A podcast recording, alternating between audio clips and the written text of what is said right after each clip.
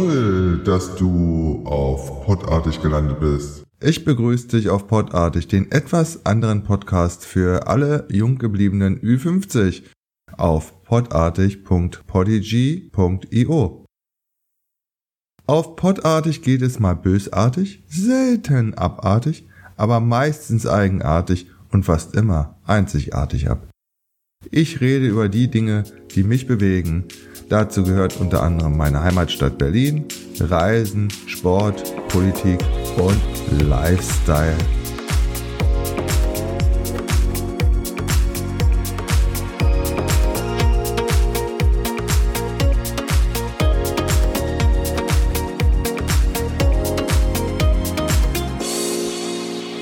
Genug des Vorspiels. Jetzt gehen wir mal in die Vollen. Viel Spaß bei der Episode wünscht dir Stefan. Heute gibt es den ersten Teil meines persönlichen Rückblicks auf die letzten zehn Jahre. Dabei geht es nicht um meine persönlichen Erlebnisse, sondern mehr um die Dinge, die man nicht vergessen sollte. Auch wenn eher immer die negativen und traurigen Ereignisse Schlagzeilen machen, so gehören sie zu uns Menschen wie das Salz in der Suppe. Das heißt aber nicht, dass in den letzten zehn Jahren alles schlecht war. Klar erinnert man sich lieber an die schönen Augenblicke in der Gesellschaft und im eigenen Leben, aber zu uns gehören ja irgendwie immer zwei Seiten. Die gehören zu jedem von uns und auch zu dem, was Jahr für Jahr auf diesem Planeten passiert. Mir geht es nicht um das Jammern, mir geht es um das Erinnern. Heute nehme ich dich mit in die Jahre 2010 bis 2014. Nach einer kurzen Pause geht es weiter.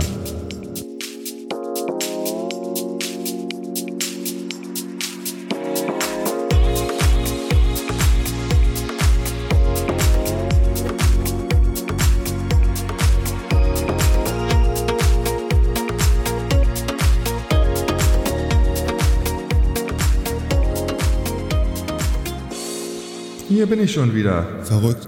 Es ist bereits zehn Jahre her, da erschütterte ein Erdbeben am 12. Januar 2010 den armen Karibikstaat Haiti für nur wenige Sekunden. Über 200.000 Menschen verloren ihr Leben und 1,5 Millionen Menschen wurden obdachlos. Aber es kommt für die Menschen in 2010 noch schlimmer, denn im Oktober toben Wirbelstürme über den Inselstaat und einen Monat später wütet eine Cholera-Epidemie. In Europa startet das Jahr 2010 mit einem richtigen Winter. In Hamburg konnte man auf der Alster Schlittschuh laufen. Züge blieben im Schnee stecken und Menschen mussten die Nacht im verschneiten Autos verbringen. 2010 ist aber auch das Jahr, in dem die ersten Missbrauchsfälle in den katholischen Einrichtungen bekannt wurden. Und es ging lange, lange weiter mit den Fällen, die ans Tageslicht gekommen sind. Ende März bricht nach 200 Jahren ein Vulkan auf Island aus, der mit seinen gewaltigen Rauch- und Aschewolken den Flugverkehr in Nordamerika und Europa immer wieder zum Erliegen bringt. Aber 2010 bewegen auch Bürger in Deutschland etwas. Am 24. April bilden ungefähr 100.000 Menschen eine 120 Kilometer lange Kette zwischen den AKW Brunsbüttel und Krümel. Diese Menschenkette protestiert gegen die Atompolitik unserer Regierung. Und im selben Monat wird der erste Offshore-Windpark vor der Insel Borkum eröffnet, der 50.000 Haushalte mit Strom versorgen kann. Griechenland erklärt die Pleite und muss durch die erzwungenen Sparmaßnahmen blutige Proteste der Bürger erleben. Im Sommer 2010 erleben die Fußballfans ihr Highlight in Südafrika, die Fußball-Weltmeisterschaft der Männer steht auf dem Programm, wird zu einem farbenfrohen Fest und hinterlässt viele Stadien, die später Bauruinen werden. Christian Wulff wird 2010 zum Bundespräsidenten gewählt und zieht in die schöne Hütte im Tiergarten ein. Für die Bahn kam mal wieder der heiße Sommer überraschen und viele ICE-Klimaanlagen fielen aus. Irgendwie hat sich das nach zehn Jahren nicht wirklich geändert, oder? Auch wenn es zehn Jahre her ist, es sollte nicht vergessen werden. Bei der Love Parade am 24. Juli in Duisburg kommt es zu einer Massenpanik und bei, bei der über 500 Menschen verletzt werden und 21 Menschen starben. Niemand will so richtig für das, was passiert ist, Verantwortung übernehmen. Typisch. Während Russland mit der extremen Trockenheit und Waldbrände zu kämpfen hat, versinkt Pakistan in den Fluten. 20 Millionen Menschen verlieren bei den Überschwemmungen ihr Heim. Aber auch hierzulande macht uns erst der heiße, trockene Sommer zu schaffen und im August halten uns anhaltende Regenfälle und übertretende Flüsse im Bann. Im August werden 33 Bergleute in einer Kupfermine verschüttet. Das war am 5. August und erst am 22. August gibt es erste Lebenszeichen aus Chile. In einer 22 Stunden langen Rettungsaktion werden alle Bergleute am 13. Oktober gerettet. In Irland gehen im November die Menschen auf die Straße. Das Land musste sich wegen den maroden Banken sehr stark verschulden. Unter anderem wird in Dublin gegen die Sparpolitik von IWF und EU protestiert. In Italien scheitert das Misstrauensvotum an Berlusconi und es kommt zu gewaltsamen Auseinandersetzungen zwischen Demonstranten und Polizei. Das Jahr hat am Anfang Europa mit Schnee im Griff und so endet auch das Jahr 2010. Kurz vor Weihnachten saßen viele Reisende wegen den Schneemassen wieder fest. Nach einer kurzen Pause geht es weiter.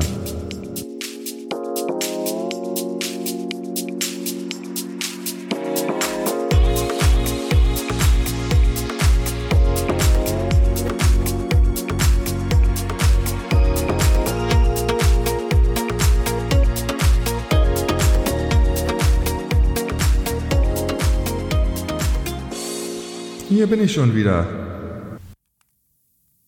Jetzt geht es weiter mit dem Jahr 2011. Im Nordosten Japans zerstört ein schweres Erdbeben und ein anschließender Tsunami weite Landstriche und löst im AKW Fukushima die schwerste nukleare Katastrophe seit Tschernobyl aus. Am 11. März wird der Nordosten Japans verwüstet. Fast 20.000 Menschen werden getötet. Die Naturgewalten beenden auch den Traum von einer sicheren Atomkraft. In Nordafrika fegt der arabische Frühling langjährige Machthaber aus dem Amt. Die Verzweiflung eines tunesischen Obsthändlers ist die Initialzündung des arabischen Frühlings. Nach seinem Tod wächst der Widerstand gegen Despoten in Tunesien, Ägypten und Libyen werden die Machthaber gestürzt. Syrien steht vor einem Bürgerkrieg. Ein Serienmörder hält Norwegen in Angst und Schrecken und behauptet später, er habe Europa vor Marxismus und Islamisierung retten wollen. Bei den Anschlägen in Norwegen am 22. Juli 2011 handelt es sich um zwei zusammenhängende terroristische Anschläge des norwegischen Rechtsextremisten Breivik gegen norwegische Regierungsangestellte in Oslo und gegen Jugendliche in einem Feriencamp auf der norwegischen Insel Utøya, denen 77 Menschen zum Opfer fielen. Auch 2011 steht im Sommer ein Fußballereignis auf dem Programm. Die sechste Frauen-WM in Deutschland und das Endspiel gewannen die Damen aus Japan mit 5 zu 3 im Elfmeterschießen gegen die USA. Aber auch in Sachen Technik tat sich einiges. Im Jahr 2011 stieg der Markt für Tablet-Computer und Smartphones deutlich an. Der neue Webstandard HTML5 begann langsam damit, den Flash-Player als Standard abzulösen.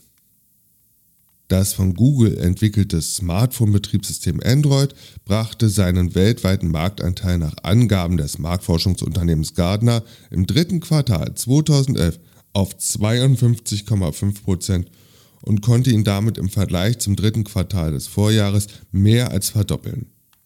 Außerdem präsentierte Google Ende Juni das soziale Netzwerk Google Plus als Konkurrenz zu Facebook. Die Raumfähre Discovery ist zum letzten Mal im Februar auf dem Weg ins All. Das Space Shuttle hob etwas später als geplant am 24. Februar 2011 vom Weltraumbahnhof Cape Canaveral in Florida ab. Nach einer kurzen Pause geht es weiter.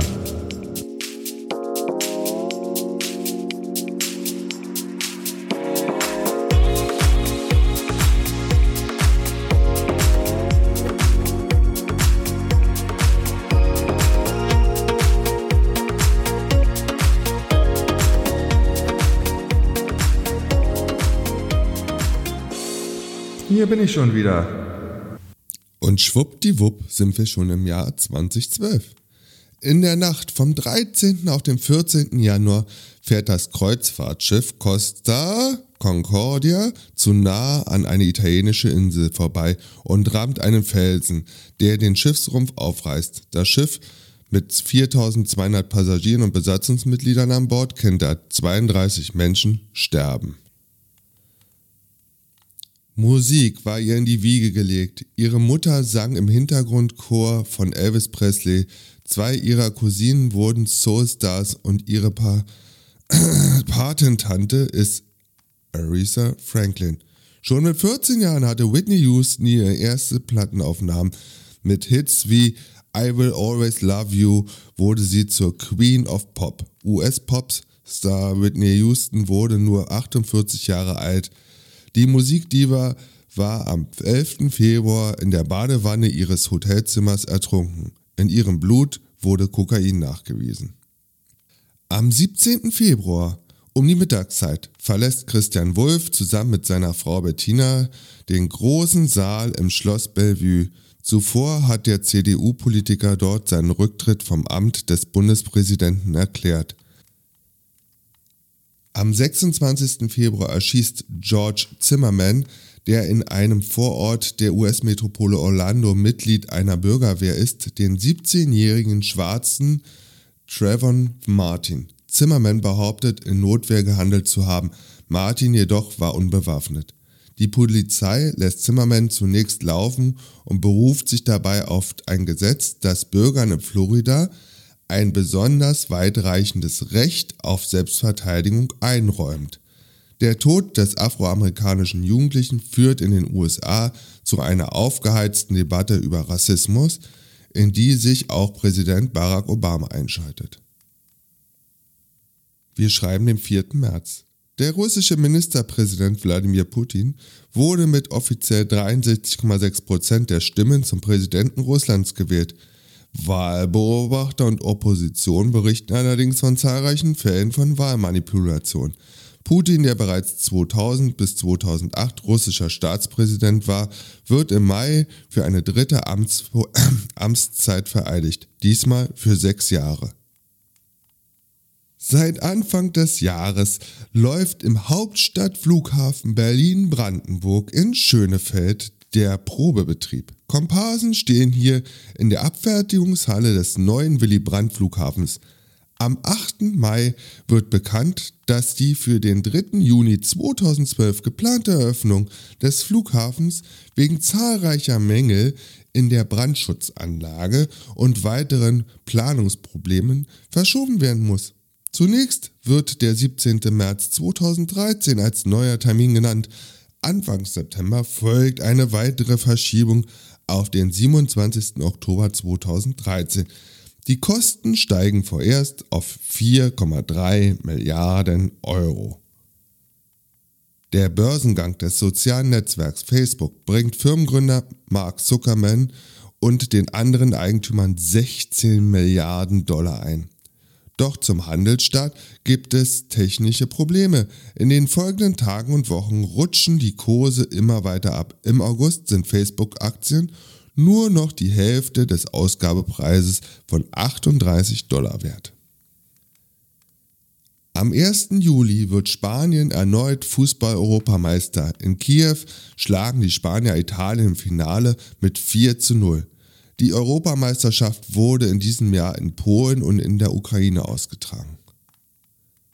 Im Sommer wird es wieder sehr trocken. Im Juli und August wüten in Südeuropa in vielen Gegenden schwere Waldbrände, häufig hervorgerufen durch die extreme Trockenheit. In Deutschland gibt es in diesem Jahr dagegen nur einen kurzen Sommer. Mit einer beeindruckenden Show werden am 27. Juli in London die 30. Olympischen Sommerspiele eröffnet. Bis zum 12. August kämpfen mehr als 11.000 Sportler aus 204 Ländern in 302 Wettbewerben um Medaillen. Deutsche Sportler gewinnen insgesamt 44 Medaillen, darunter 11 mal Gold, und Deutschland steht damit im Medaillenspiegel auf dem Platz 6. Höher, schneller, weiter, noch ein Rekord des Jahres 2012. Der Österreicher Felix Baumgartner zu Beginn seiner, seines Stratosphärensprungs aus 39 Kilometer Höhe am 14. Oktober mit einer Geschwindigkeit von bis zu 1324 Kilometer pro Stunde rast er auf die Erde zu und landet schließlich an einem Fallschirm wohlbehalten in der Wüste New Mexicos. Hurricane Sandy wütet im Oktober in der Karibik. Nach Angaben sterben in Kuba elf Menschen. Mehr als 130.000 Häuser werden beschädigt, 15.000 zerstört. Der Sturm trifft Haiti nicht direkt, allerdings führen mehrere Tage hintereinander zu schweren Regenfällen. Im Süden des Landes treten Flüsse über die Ufer. Insgesamt kommen 52 Menschen ums Leben. In der Dominikanischen Republik müssen 30.000 Menschen aus Sicherheit äh, von der Küste weggebracht werden. In der Nacht vom 29. auf den 30. Oktober richtet Sandy in den Staaten der US-Ostküste in New York und in New York schlimme Verwüstung an. Auch in Manhattan sorgt Sandy später noch für Stromausfälle. Acht Millionen Menschen waren zeitweise ohne Strom. Wahltag am 6. November. Es sah im Vorfeld nicht immer gut aus, aber er hat es geschafft. Barack Obama wird für eine zweite Amtszeit als US-Präsident gewählt. Kurz nach Mitternachtsortzeit betritt er mit seiner Familie die Bühne der Wahlparty in Chicago. Angst und Schrecken in Israel. Mehrere Tage greifen die Palästinenser israelische Gebiete mit Raketen an. Die israelischen Luftwaffe tötet daraufhin gezielt den Militärchef der Hamas. Drei Tage später wird die Regierungszentrale der Hamas zerstört. Am 21. November kommt eine Waffenruhe zustande. Insgesamt sterben 160 Menschen. Am 14. Dezember erschießt ein Amokläufer in Newtown im US-Staat Connecticut zunächst zu Hause seine Mutter und dann an der Sandy Hook Grundschule 20 6- und 7-jährige Kinder sowie sechs Erwachsene. Am Ende erschießt sich der Schütze selbst. Der Jahreswechsel in Indien steht unter dem Eindruck des Todes einer jungen Frau, die in der Folge einer Massenvergewaltigung getötet wurde. Am 16. Dezember wurde die 23-jährige Studentin von sechs Männern vergewaltigt und zusammengeschlagen. Am 29. Dezember erliegt sie den Verletzungen. In dem Land gibt es seitdem Demonstrationen und Unruhe. In Neu-Delhi und anderen Städten werden Silvesterfeiern abgesagt. Nach einer kurzen Pause geht es weiter.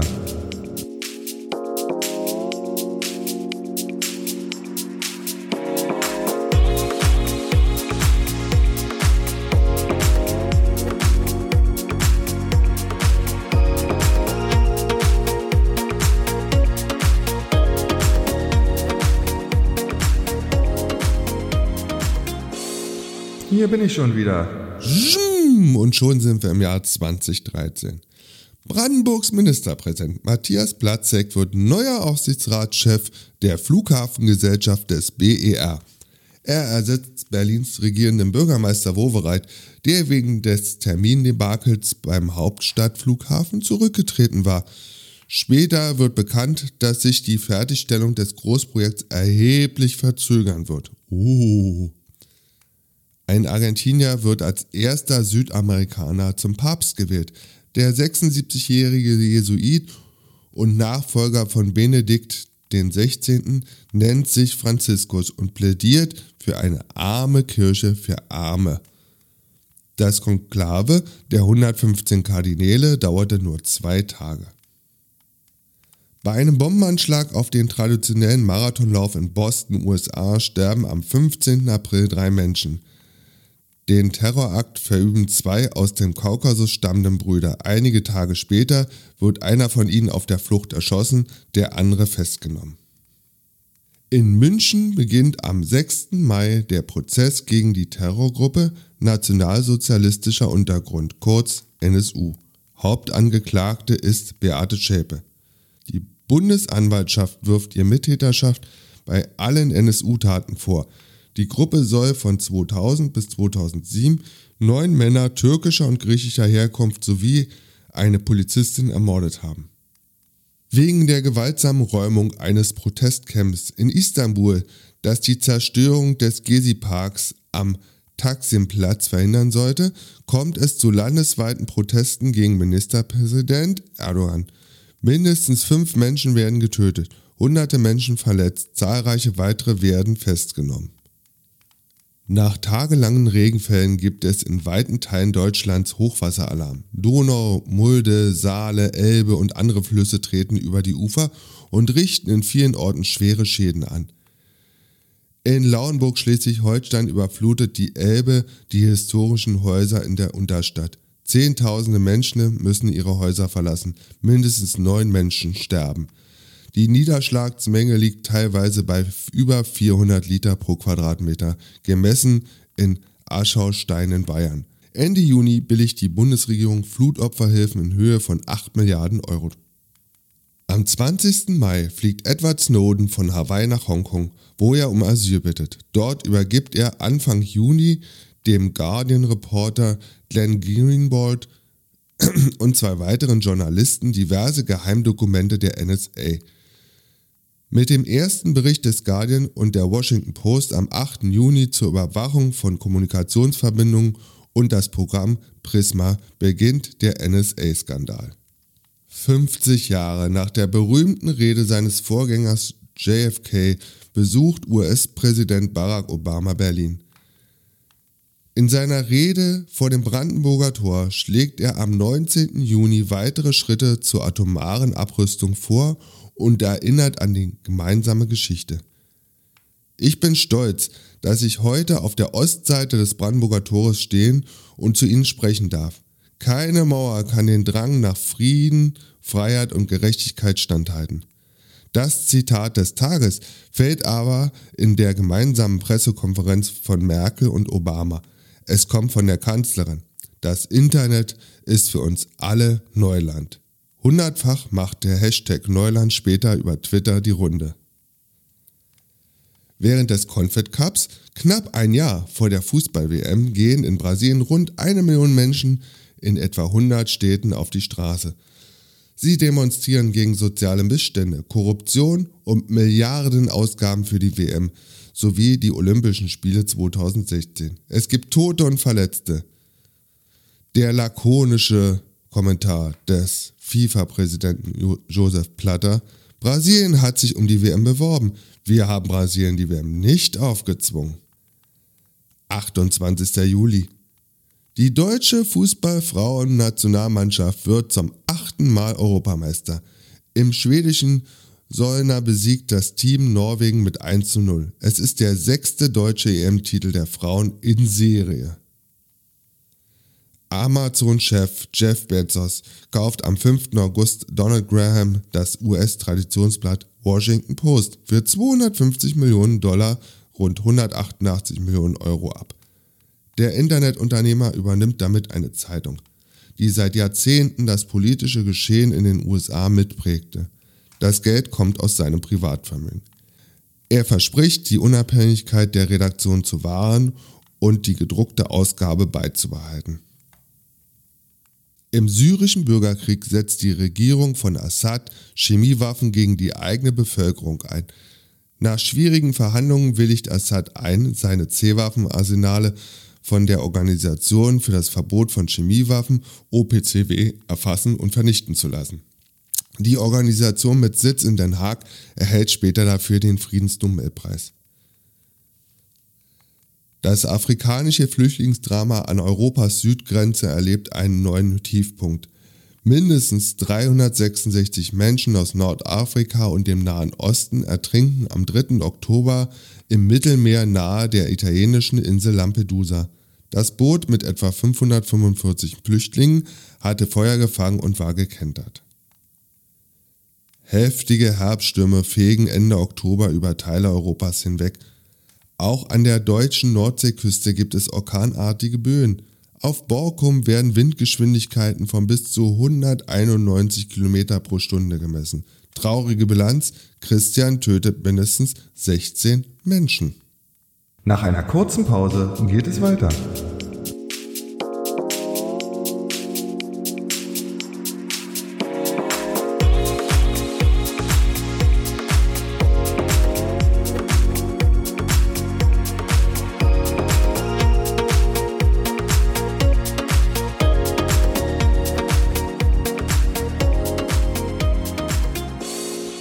Hier bin ich schon wieder.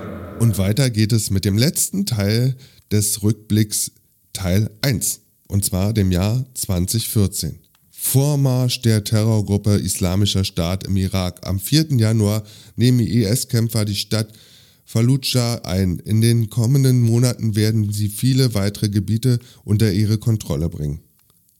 Eine extreme Kältewelle mit Schneesturm überzieht in den ersten Wochen des Jahres Kanada und die USA. Mehr als 180 Millionen Menschen sind betroffen. Am 6. Februar öffnet Russlands Präsident Wladimir Putin die Olympischen Winterspiele. Mitten in der Ukraine-Krise, nach insgesamt 16 Tagen in Sochi am Schwarzen Meer, fährt die deutsche Nationalmannschaft enttäuscht nach Hause. Mit 8 Gold, 6 mal Silber und 5 mal Bronze belegt sie im Ländervergleich nur den sechsten Platz. Nach dem Umsturz in der Ukraine lässt sich Russlands Präsident Putin am 1. März vom Parlament zu einem Militäreinsatz in dem Nachbarland ermächtigen. Mit der Begründung, dort möglicherweise ethnische Russen schützen zu müssen.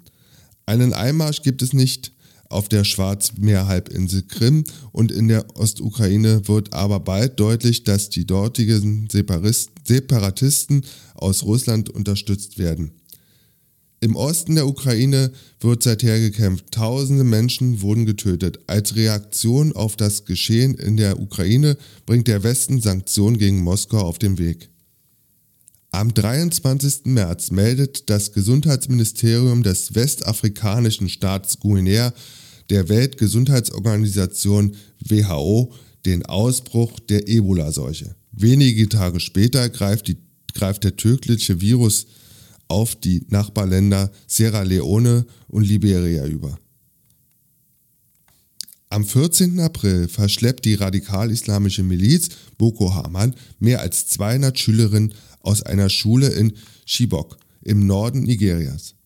In Lagos demonstrieren Einheimische immer wieder für die Freilassung. Auch international beteiligen sich Prominente wie Amerikas First Lady Michelle Obama an den Kampagnen Bring Back Our Girls. Mehrere Mädchen können später fliehen, doch von den meisten fehlt bis heute jede Spur. Bei einem Grubenunglück in der westtürkischen Stadt Soma sterben 301 Bergleute.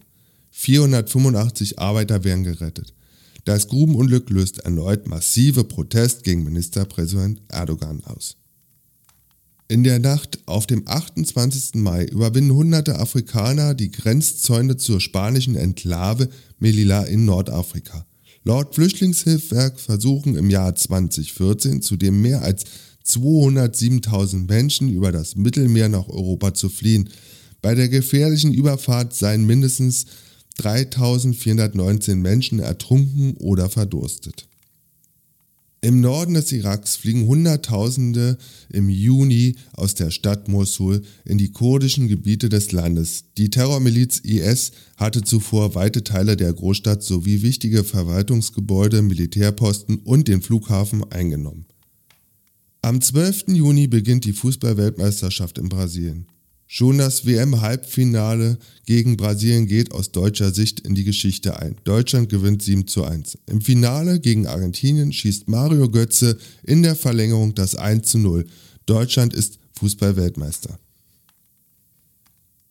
Am 9. August erschießt ein Polizist in der US-amerikanischen Kleinstadt Ferguson, Missouri, den unbewaffneten schwarzen Jugendlichen Michael Brown. Dies löst in den USA eine neue Debatte über Rassismus und Polizeigewalt aus. In Ferguson kommt es tagelang immer wieder zu gewaltsamen Demonstrationen. Die Terrormiliz Islamischer Staat IS erobert im Norden Syriens 21 Dörfer an der Grenze zur Türkei. Der Vormarsch des IS treibt erneut mehr als 130.000 Menschen zur Flucht ins Nachbarland. Die rechtskonservative Regierung in Ungarn plant die Einführung einer Internetsteuer. Zehntausende Menschen gehen dagegen Ende Oktober in Budapest auf die Straße. Als Symbol des Protests nutzen sie ihre Handys. Angesichts des Widerstands legt Ungarns Ministerpräsident Viktor Orban die Pläne vorerst auf Eis. Der chinesische Internetkonzern Alibaba sprengt alle Rekorde. Nach eigenen Angaben setzt er am 11. November dem sogenannten Singles Day mehr als 8 Milliarden Dollar, 6,4 Milliarden Euro um. Und damit fast dreimal so viel wie die deutsche Warenhauskette Karstadt im gesamten vergangenen Jahr. Der Singles Day ist ein 2009 erfundener Sonderrabatt oder ein der Singles Day ist ein 2009 erfundener Sonderrabatttag des chinesischen Einzelhandels. Alibaba war Mitte September in New York an die Börse gegangen und hatte Aktien im Wert von rund 25 Milliarden Euro verkauft. Am 15. Dezember beteiligen sich in Dresden nach Angaben der Polizei 15.000 Menschen an den Protesten der Anti-Islam-Bewegung Pegida patriotische Europäer gegen die Islamisierung des Abendlandes. Um Gottes Willen. So viele wie nie zuvor. Die Kundgebung wird von zwei Gegendemonstrationen begleitet, zu denen rund 6000 Menschen kommen. Die Isolation Kubas hat nicht funktioniert. Mit diesem Satz kündigte US-Präsident Barack Obama am 17. Dezember den Anfang vom Ende des 50-jährigen der 50-jährigen Eiszeit zwischen den Vereinigten Staaten und Kuba an. Obama will Sanktionen gegen Kuba lockern und wieder einen Botschafter nach Havanna entsenden. Konservative Republikaner reagieren empört. Sie wollen den Vorstoß über den Kongress stoppen. Das war mein erster Teil des Jahresrückblicks 2010 bis 2019. Heute gab es die Jahre 2010 bis 2014. Natürlich überwiegen immer wieder die Katastrophen, aber dass die nicht nur eine Laune der Natur sind, das können wir nicht oft genug in unser Gedächtnis hämmern. Jeder von uns kann seinen kleinen Beitrag zu einer besseren Welt leisten und bitte schaut nicht immer auf die anderen. Mein Motto. Es gibt nur zwei Tage im Leben, an denen ich nichts ändern kann. Der eine war gestern und der zweite ist morgen. In diesem Sinne wünsche ich euch einen schönen Tag. Tschüss. Cool, dass du bis zum Ende dabei geblieben bist. Ich hoffe, dir hat diese Episode gefallen und natürlich freue ich mich über dein Feedback, deine Kritik und deine Anregungen auf podartig.polyg.io. Podartig findest du auf Spotify, dieser YouTube, podcast.de, Google Podcast und Apple Podcast.